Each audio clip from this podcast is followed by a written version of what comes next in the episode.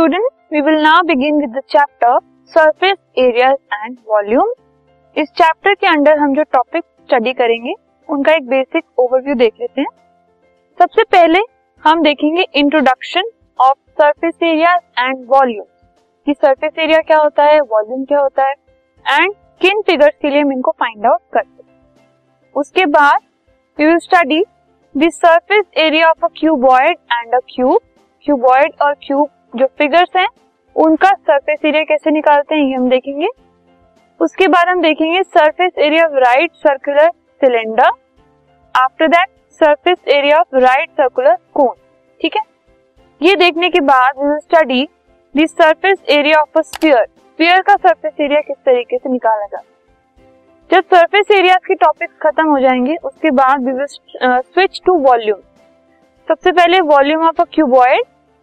फिर volume of a cylinder volume of a cone और सबसे एंड में we will study volume of a sphere so let us start with our first topic that is the introduction to the chapter this podcast is brought you by Hubhopper and Shiksha Abhiyan अगर आपको ये podcast पसंद आया तो please like share और subscribe करें और video classes के लिए शिक्षा अभियान के यूट्यूब चैनल पर जाएँ।